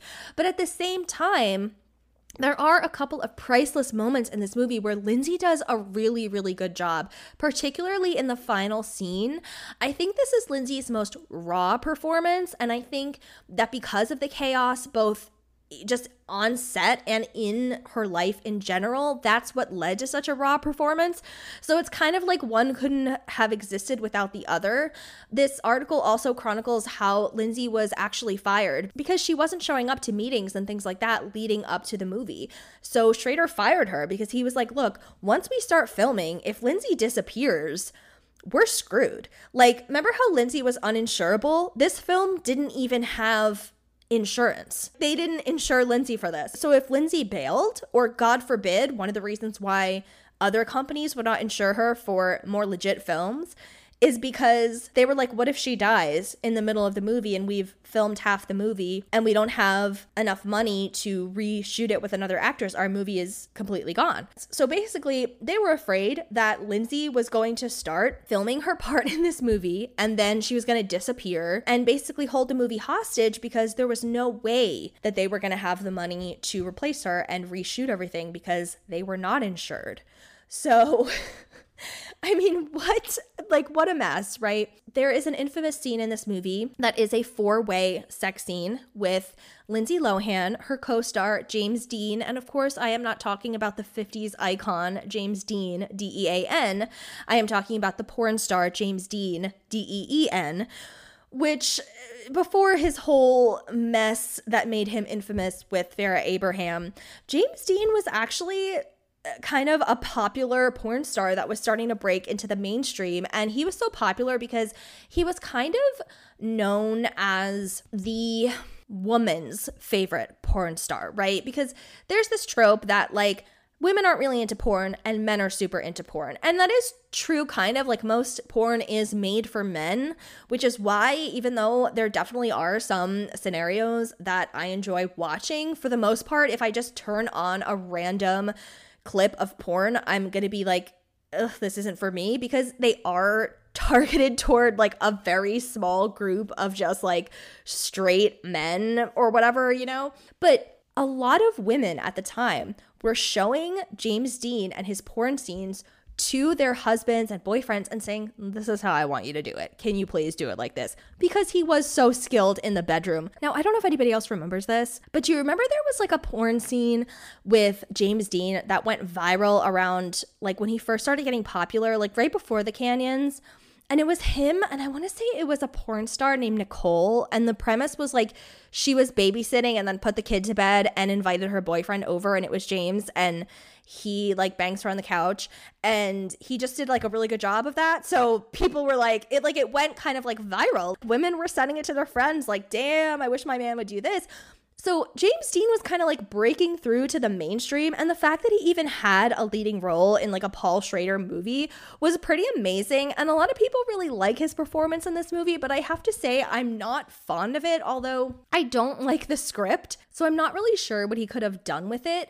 But actually, one of the reasons why this movie seems so disjointed is because there are some really good scenes where Lindsay's giving a great performance. And I also think this other actor who plays Ryan in the movie, Nolan Funk, I think he is actually good as well. And I think that both of them feel like they're in the wrong movie because they're talented and the rest of the cast doesn't really do that good of a job. So the whole thing just feels very uneven, disjointed, and overall it exists in this alternate universe where there's just all of these really good looking people who have absolutely no substance and they just kind of walk around their mansions and sleep with tons of people and lie and cheat and steal and murder and it's just stupid. Like it has no basis in reality at all and like you're supposed to believe certain people are in love with other people but there's no chemistry there and there are no dialogue scenes involved to make you understand the connection between these two people as much as maybe you would like to in a movie. But anyway, there's this foursome scene that Lindsay had to be a part of and it's such an awkward scene, first of all, because there's talking during it, but the talking doesn't line up with the mouth moving, which I get is a stylistic choice, but it was a bad one. And Lindsay had to sign a contract and agree to do this scene and show her breasts in the movie, not just in this scene, but multiple times. And when it came time to shoot the scene, Lindsay refused to do it. She locked herself in a closet. She wouldn't come out. And actually, this is so inappropriate and would never happen today. But what Paul Schrader did to get her to do it, he was trying to make her feel more comfortable, but for some reason, I'm going to assume that that didn't happen. He stripped down naked and was just standing there in front of her, balls out, like, hey, I'm naked too. You know, like if it makes you feel any better in solidarity, I'm naked too. And I really believe he wasn't trying to be gross. I think he really was just trying to be like, hey, if you want if you want, I'll be naked during this too, you know? And Lindsay screamed and was like, no, no, no. That would never happen today. Ever. But that's just an example of the craziness that was going on on the set of this movie. And they ended up filming the four way scene in just one continuous take. They only did it once, it was done. I don't understand the point of the scene. It's like, honestly, all the nudity in this movie seems like so forced, especially with Lindsay. Like, it feels like they're saying, like, look, it's Lindsay Lohan naked. Because there's like multiple times that you see her boobs, and it's just like not necessary to see her boobs at that moment. Although I'm sure the filmmakers would disagree because they chose to put it there. And I do think that there are certain movies where nudity or sex scenes can just be gratuitous, but this movie lacks such substance that it just feels egregious and stupid at the point that we see nudity. So this movie is about Lindsay and her boyfriend, played by James. And we find out in the movie that she's only with him basically because he's rich and he gives her a good life. Because before this, she was with Ryan. He's played by Nolan Funk, the only other good actor in the movie. They were in love, but they were both struggling actors and everything was really hard. She just couldn't take it. She couldn't take being a normal person trying to make ends meet. And she's like, I'm not going back to that. I need a rich boyfriend. And you can tell that it does break her heart a little bit to leave behind the guy she actually loves for this like asshole. But she does it because that's the kind of lifestyle that she wants. And so part of being this guy's girlfriend is he wants to basically like every night have a random girl or guy or couple over to the house to have a threesome or foursome.